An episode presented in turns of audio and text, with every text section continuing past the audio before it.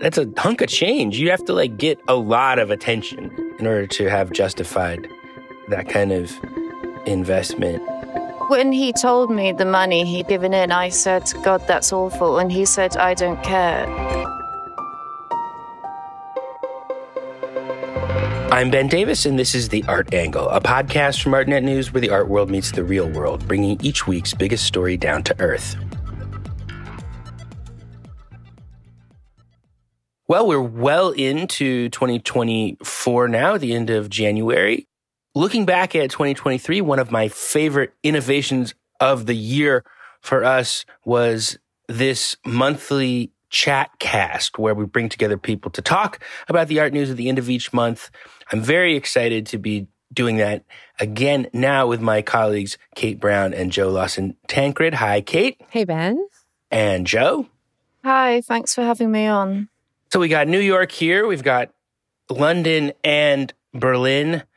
Today, we're going to be talking about predictions for the new year, summing up all the various coverage, looking forward to 2024 in the art industry, some of the controversies around various Venice Biennale pavilions and Marina Abramović's new line of skincare products. But before we get into any of that, I wanted to talk a little bit about what art you guys have seen or what art you guys are looking forward to, because it is still early in the year, and I haven't really gotten into my art-going groove. Kate, have you seen anything? Are you looking forward to anything? What's going on in Berlin? Well, yeah, it's been a slow start of the year for me in terms of going out to see art, but I think the next thing that I'm really excited to go and see is an exhibition at the K20 in Düsseldorf.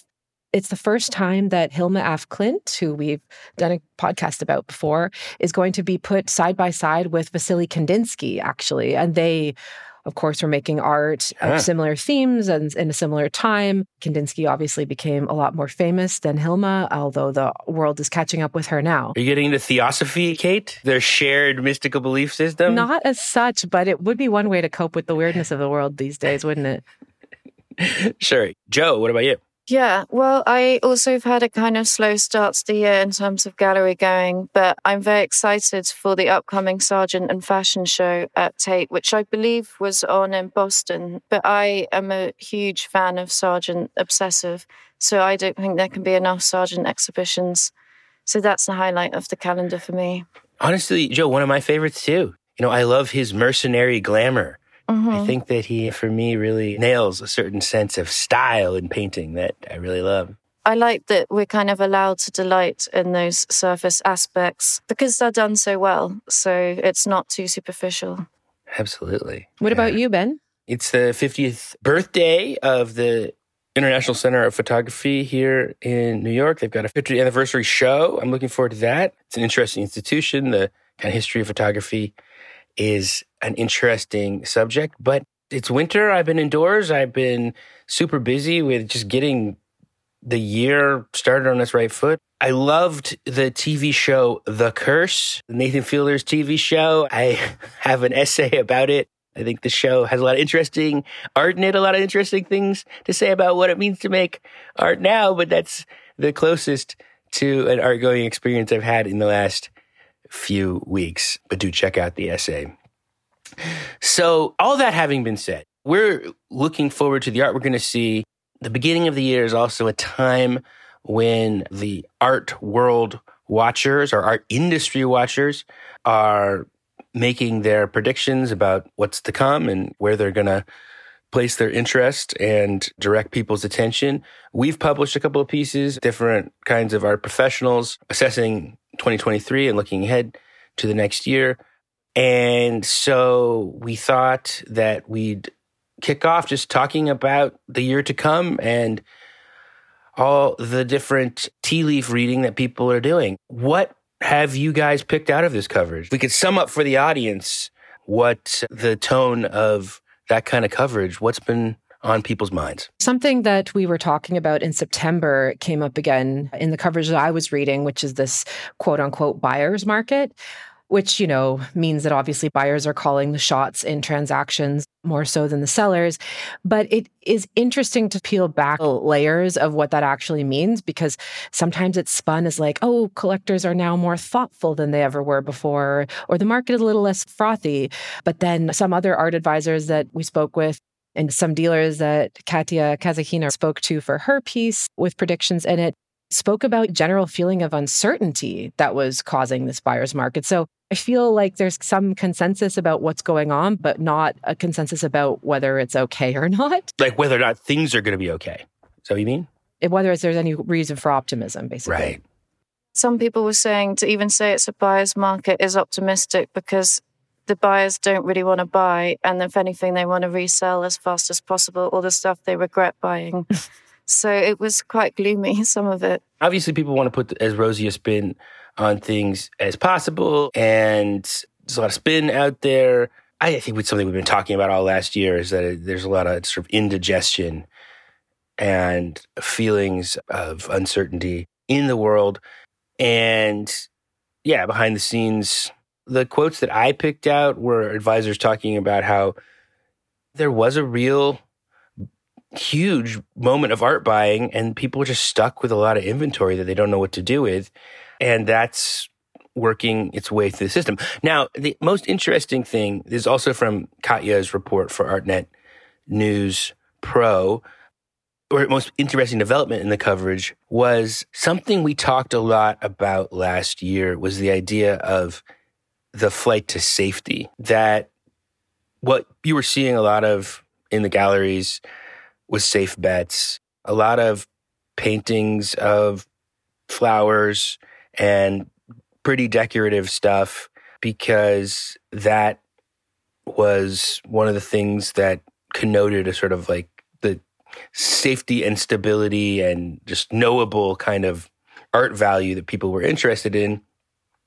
So then I was reading some of the predictions and some of the collectors, and whether this is them justifying their appetites to themselves or not, but basically saying like, I don't know if I want to buy too much because art seems boring right now. And I was just thinking that is a sort of a logical progression, that the flight to safety makes a lot of sense at a certain point, but at a certain point, art stops feeling dangerous and interesting and exciting for people to be a part of, which is certainly a background vibe for me. It's a bit of a vicious cycle, it sounds like race to the bottom of aesthetics. But yeah, I also think that sounds true. And then the people that are the most affected by that, also from what I was reading, is artists that are emerging and mid-career artists. So it seems like it doesn't really matter what you're painting or what sculptures you're making if you're at a certain echelon of the art market, but this sort of austerity that's like lurking around seems to have a real impact, or will have a real impact this year on the success of younger artists. Yeah. And it sounded like small galleries as well. Someone was saying there'll definitely be some closures and people that won't make it through. So, yeah. Sadly, Alexander and Bonin, a pretty respected New York gallery of long standing, just announced that it was closing. Foxy Productions, a gallery I really respected, closed last year, and there are a bunch of others. It does feel like there is a real shakeout, and a lot of people talking about how that shakeout is felt most amongst the ultra-contemporary artists, a term that actually Artnet coined for the youngest cohort of contemporary art. And I honestly think that a lot of this is best summed up as a continuing collapse of the middle. I always think it's basically just a single variable calculus. I mean, people talk a lot about various forms of instability and nervousness, but I basically think that the art market tracks inequality. And as the middle of society continues to collapse, it inevitably affects the middle of the art market because it's always money for the best. You know, there's always people willing to pay for the stuff that is iconic and has obvious value. And then there are people who, if something's cheap enough, there's not that much risk in taking a chance on it. And you can support your friends, you can support weird esoteric fancies. And if you're the kind of person who is in it for the money, there's a good chance you can make a few pennies on it, but it's the middle stuff. It's the mid-career artists and the middle of the gallery sector that it seems like is most eroded, unfortunately. Interestingly, I think that there's an increasing amount of awareness about the unsustainability of that situation. And I was noticing that Hauser and Wirth, two of its newly represented artists, have been announced in partnership with younger galleries. So Uman is being represented by Hauser and Wirth, but it'll be in partnership with Nicola Vassell, and Amber Wellman will be represented in partnership with Company Gallery. So the situation is in a lot of ways dire, but it's nice to see some moves being made in a positive direction in that sense. Do you see any causes for cautious optimism in 2024, Jo? Well, I did notice that a lot of the advisors were saying they thought the trend that already exists of rediscovering overlooked women artists was definitely set to continue. And also they thought the platforming of Indigenous artists would be a big theme that we'd be seeing in 2024 as well. Yeah, I noticed that was like almost universally everybody mentioned that as like a theme. And I think some of the data about the big auction sales last year bore this out, that like there was a real rise in the position of some female artists, historically important female artists. Seems like a good thing to me. I do find it, I don't know, slightly suspicious how universal this is as a thing people are holding on to in like this particular market moment, because it seems like inclusion as being like a market opportunity, and that it's like in a time when there was like seems to have been consensus, like a bubble and a lot of overbuying, and people are holding on to a lot of stuff that they maybe bought irrationally and looking to justify losses, like looking around and reading the wind and seeing what narrative of progress people can hold on to, where they can like predict future increases in value. And I mean, I guess it does seem to be true that there's a moment of reshuffling of the historical canon and people can place their chips on that. But I guess it's not without its problematics, which is a theme in The Curse, to circle back to that television show you're watching.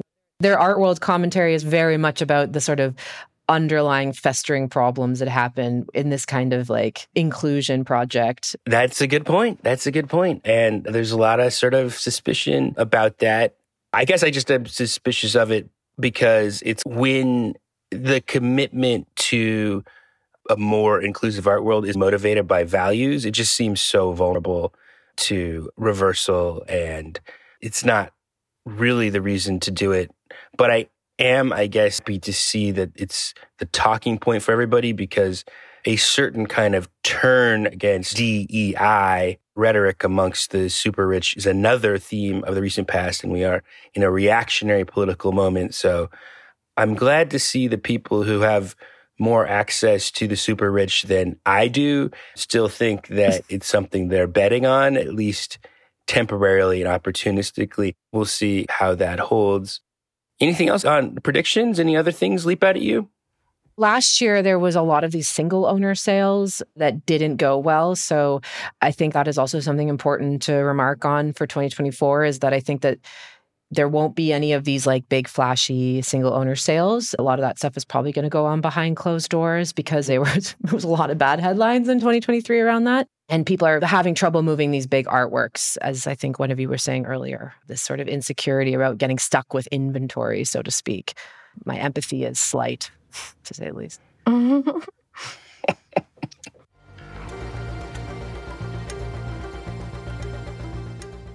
Well, one thing that we are definitely watching and looking forward to in 2024 is the Venice Biennale, the big art festival in Venice. It's kind of like the Olympics of the art world.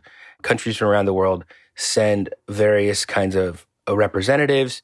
And we've talked a little bit about the politics of the Biennale in Italy before on this show, but there's also a lot of news coming out about all the various pavilions. And Joe, I know you've been doing a lot of that coverage What's the latest? Yeah, well, as we approach 4 months now, I think, until it opens, there have been two kind of most headline-grabbing last-minute switch-ups. The first is Morocco, which seems to have backed out of its original plan. Everything was very underway. They had curators and artists who'd been to Venice, scoped out the site, and they'd done a lot of funding themselves of the project on the understanding that they would be reimbursed. The main curator, Maa, who is quite an established painter and novelist, I think like a coup for them with their first pavilion, he says that he put in 40,000 euros of his own money, about $45,000. Again, on the understanding that he'd be paid back. I think it was quite an ambitious show they've put on. And one of the artists is renting out a warehouse and getting lots of collaborators to have made the sculptural installation. So that was all a go. And then only literally last week, on Monday the 15th, they got a call from the ministry that I kind of got the impression of been dodging the emails a bit, saying the whole thing was off. They'd actually picked someone else. And I'm under the impression that there was no sense that they are going to be paid back anytime soon. So obviously they were devastated, and that's, I imagine, soured the whole mood really for that inaugural pavilion. That was the first ever Morocco pavilion, Jo? Yeah, apparently, yeah. Wow, that's surprising somehow. Yeah, I agree. That's what they're saying on the news stories. Perhaps it came and went. Well, it's not the way to do it for sure. One thing that is true, but one doesn't always think about, is that it's not like there's one obvious process for this, the National Pavilion representation that every country follows. Like every country is really doing it their own way. And for some, it's a very official state project. For some, it's like just private actors throwing in. And there's always a lot of chaos. So there is always a lot of like stories about different countries renegotiating the rules for the representation. But this is a pretty bad one. And the issue it brings up of artists having to like pay their own way, essentially just being in this precarious position of trying to seize this opportunity and then being left holding the bag, is one that kind of resonates beyond just this particular story. Kate? As I was reading it, I was thinking, oh, it probably has to do with the current economy. But then I was remembering, as you say, like over the years, we hear these stories again and again. And it really seems to be that there's something wrong with the system of how a biennial invitation works, because there is, as you said, there's no consensus on how it should be done. And I think that implicit in the invitation to be invited to the Venice Biennial, no artist is going to say no to, even if they can't afford it. So it's just like not exactly like a fair relationship from the get-go.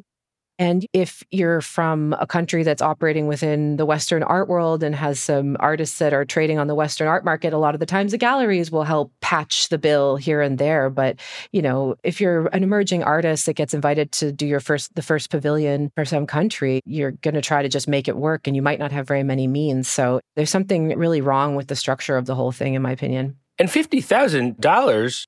which is what this particular curator said they put in. That's a hunk of change. You have to like get a lot of attention in order to have justified that kind of investment.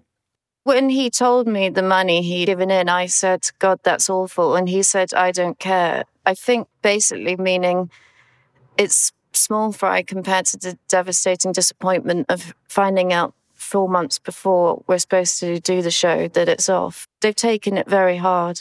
Yeah, understandably. And that's not the only recent story on this wavelength. I think the kind of pavilions, and the other one is political conflict, dispute, and that's more the case of the Polish pavilion, right?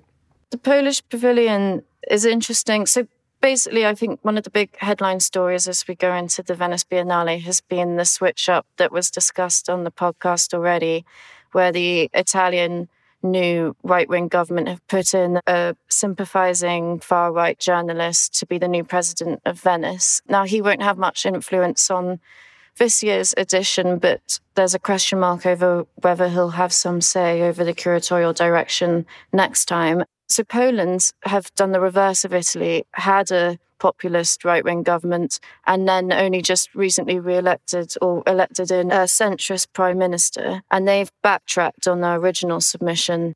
So the original submission was a painter who had quite dark paintings about the history of Poland with Germany and Russia, which is, I think, quite a painful history. but it was branded anti-European because it's not really in the spirit of Venice or indeed this year's edition's theme of foreigners everywhere to turn up and put on a show about how much you hate your neighbouring countries. So that was deemed not in the spirit of things, and it's going to be replaced now with a Ukrainian art collective who are doing a performance video. I mean, obviously my bias is that sounds great, that there's this Ukrainian collective. However, just off the back of what we were just talking about, like that's a very last-minute switch to make for an artist. Like, what is that artist who was supposed to do the pavilion before? Has he made any comments about that? I mean, that must be immensely disappointing, regardless of your politics. He has spoken about it, and he called it censorship, which I don't know. Yeah, well, I think Poland has been this interesting case in the last few years where you really see what it looks like when a country where a lot of the art world is more approximate to the government and state patronage. And people are always talking about how great state patronage is, which is great until you get a state that really wants to assert itself ideologically through those spaces. And in Poland, this kind of culture wars idea of reclaiming, which we also talked about in the Italian case, because there's some of the same vibe going on of like right-wing government basically saying we're taking back the institutions of culture and we're putting our people in there who are going to do art that goes against the traditional liberal, cosmopolitan, globalist consensus of the art world and really press on that front. And that has been the case in Poland in the last few years, and there's been lots of protest and discussion about that. And I don't know a lot about this artist, the Polish artist who's going to show, and I couldn't find anything about the show. I mean, you described it a little. It's called Polish Practice in Tragedy Between Germany and Russia, but I couldn't really discern what really concerned people so much about it, except that they felt like they could better represent the country given the changed political moment. It was seen as a nationalist and kind of dredging up a history that is validly painful, but perhaps not super relevant to kind of moving forward. And it would be contentious in a way to be pointing fingers in your exhibition at perhaps less Russia, but certainly Germany. There'd been so much censorship going on at institutions in recent years in Poland. A lot of people had been losing their jobs. The right-wing government had been replacing all these museum directors. So it's also understandable that as soon as you get into power, you want to like grab some of that back as soon as possible in the ways that you can. And Venice is a very prominent place. But thinking about the Polish institution and the Moroccan institution, and even the conversation we were having before, it's like you can almost just feel chaos and uncertainty just simmering everywhere, manifesting in totally different ways. And I was also thinking about another pavilion that was also pulled out in August of 2023, the New Zealand pavilion. And it just feels like nothing is on such stable ground anymore. I mean, maybe you can speak a bit about what happened with that, Jo. Yeah, so New Zealand's kind of pulled out for a bunch of reasons. It did cite that it has costed them in the past $715,000 to do the pavilion. And then on top of that, a whole load of work for the National Arts Council that just they called unsustainable. Its selection process, it views as if not only picking Western artists or certainly censoring those who work in a Western tradition. So it's doing a total rehaul and a total rethink. And it is going to come back with a partner organisation that I think will support the organizational process that's become overwhelming. I wonder if it'll be Freeze Magazine. Since they're sponsoring the British Pavilion this year, aren't they? Yeah, what's going on with that? I just saw that story out of the corner of my eye. Freeze Magazine is, I mean, speaking of how every nation does it a little bit differently, and there's not one way that people do the Venice Biennale. There's this story about how the British Pavilion and the famed art fair magazine brand Frieze are in cahoots? Well, Frieze Fair announced that it's paying apparently a $5-figure sum to sponsor the British Pavilion, which has caused a lot of people to scratch their heads about why they would be motivated to do that. Some kind of analysis I've read has suggested it might be in Frieze London's interest to boost London in the UK as an important art centre during the post-Brexit uncertainty. Frieze's director, Eva Longoria, did say this is about putting UK art on an international stage. And Frieze also sponsor Camden Art Centre, which, much like Venice Biennale, is one of those kind of contemporary art, highly respected institutions that really propel artists to performing really well on the market. So there is some kind of, perhaps not direct, but wider interest in being involved with that because it's part of the ecosystem, I guess. Fascinating. I mean, I guess really a time of new arrangements and new kind of compromises. I don't know exactly what it all means. I mean, I guess it is about the sort of shifting plate tectonics of world cultural power. And I guess in that case, the UK thinking about needing to promote itself as particularly open and in a time when it's become more shut off from Europe. Fascinating. Speaking of fascinating new developments, the last thing we want to talk about, Kate, is Marina Abramović's line of skincare. Just tell us what this is all about. Yeah, I think this very much fits into your comment about like new relationships and new models emerging we have not seen before. I suppose so. Marina Abramović, the omnipresent performance artist that we all know so well, has gone into business with her doctor, Nona Brenner, this Austrian doctor who apparently cured Marina of Lyme disease and of high blood pressure, which she had in 2017. And Abramović goes there twice a year to see this doctor. And anyway, so happens that they have now gone into business together and are launching a skincare line with a sort of a mini drop of these little bottles with syringes in them and little drops of different kinds that are at least $100. From my knowledge of skincare products, it is in the higher end, right? I would say so, for sure. I mean, it gets even more expensive than that, but that's definitely not going to be on the shelves of Sephora. Yeah, it's a strange thing. And, you know, people have been trying to give her the graces of thinking that it might be a performance piece. And I wish it were, but I'm not so sure. It's called the Marina Abramović Longevity Method, which is obviously like a spin-off of her Abramović method of performance art. But also then there was this deck of cards that showed up at one point that you could buy. So yeah, it's just totally weird. I mean, maybe we should play a clip of it just to give everyone a sense of... Yeah, I think nothing gives a sense of it than hearing the actual ad for it. Yeah. In this age of screens, our souls seek the simplicity of the past. Each breath is a chance to reconnect and add years to our life. Our true longevity isn't in machines, but in ancient knowledge. The Abramović Method brings us back to ancient secrets of longevity. Well, there it is. I mean, are you going to be paying $250, €199 for this bottle of face lotion made with white bread, vitamin C, and white wine? Joe, I think we should try to get you some for free, and then you can do like gonzo journalism review of it. Apparently, you have to put 50 drops of the drops into a glass of water with every meal. Oh. So even when you're spending £100 or whatever, I think you can go through it quite quickly. I mean, that sounds like a performance art piece itself, carefully measuring out 100 drops of the magical elixir. I mean, I think it's a couple of things. I think that, on one hand, a very natural evolution in the sense that Marina Abramović is a figure who has a lot of currency in fashion circles. She also is an icon and is much studied and has been interested in different kinds of ritualistic, magical practices. And this line of product is this kind of like goop-esque, woo kind of spiritual gloss on it. And then on the flip side, I think because it is a little weird, like as you heard in the trailer, the rhetoric is like, we've got too much stuff in our lives, buy my stuff.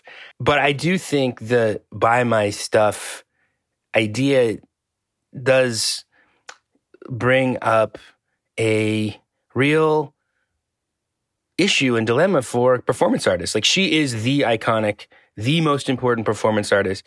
And even as she has mainstreamed performance art essentially as one of the most important exemplars and avatars of that discipline. Performance art began as deliberately anti-commodity, and it remains hard to make a living as a performance artist. And there's not really a lot of object to sell. What can you do? Edition photos, sell off props from what you've done. And I think in the last decade or so, Abramović has been like looking around for ways to turn the kind of notoriety and fame that comes with being a famous performance artist into money, which is the same as someone like Gwyneth Paltrow or any of these other movie stars. That's the world we live in now, where even the most famous actors are hawking liquor brands and skincare lines. That's where the real money is. Well, I asked her gallery, and they sell her performances from the 70s through documentation like photos and videos. And I was thinking of this as like another way that you can sell a performance art, because if you think about all that she's endured for her art, pain, starvation, risk of violence, I can see why she at least says that she's trying to share this idea that we can improve our endurance and our willpower and our discipline. So, A, it makes sense she's quite new agey, given kind of, if you really think about her performances and that kind of, she talked a bit about connecting with your body and how people in Western culture don't revel. Not she's an authority on that. Rather than documenting in the traditional way, you could share a performance work by trying to make the receiver of the drops or the instruction cards understand a little bit of what you went through. Like one of the instruction cards says to drink a glass of water as slowly as you can. It's about slowing down, endurance. So it's a way of sharing that message in a totally different way of kind of prolonging the life of her work, I guess. I mean, that's maybe a generous reading, but it's one. I think it's totally a fair one. And I think you're also probably right. It's just, as Ben said, it's a little unfortunate that it's happening within this Instagram environment of people hawking wellness culture all the time. And I very much see that she was like an innovator of a certain esotericism long before maybe it was like a buzzword. So I think that's maybe where it just becomes cringy. And then there's also just the price point thing. The deck of cards, which I think had a little bit more of an intrinsic value, were around $20. And these are just like extremely expensive. They're not like going to be available to most people. It's not really a public work. Agree. It's art lotion at an art price point, for sure. Well, okay. Yeah, she's working with this famous doctor. They're co-branding this thing. They've got their thumbprints on it to give the person who buys it a sense of connection to their aura. And she speaks very highly of the kind of medicinal routines. But on the other hand, she's 77. She looks great. She also says, I never drink, smoke, or take drugs. I sleep 8 hours a day. And I have a lover who is 21 years younger. So those are all things that you yourself can do and cost you exactly nothing in the original spirit of performance art. She also said, just think about what we were talking about earlier about overlooked female artists. She said, quote, female artists only really get taken seriously after 100. So maybe if I make it, they will finally take me seriously. And Nona's method is determined for me to live to be 110. So it all circles back. There, yeah, it all circles back to overlooked and undervalued female artists, and we're rooting for them in the new year, and I am rooting for her, albeit with a little bit of an eye roll, and I think we can leave it there. Kate and Jo, thanks so much for chatting with me as we kick off 2024. Yeah, it's going to be a weird year. Thanks, Ben. Yeah, thank you. That's it for this week's episode. If you like what you've heard, you can subscribe to the podcast on Apple Podcasts, Spotify, and all the other various services. If you like the show, please take a moment to rate and review it. It really helps other people find the show. The Art Angle is produced by Sonia Manalili and Caroline Goldstein. Thanks so much for listening, and see you next week.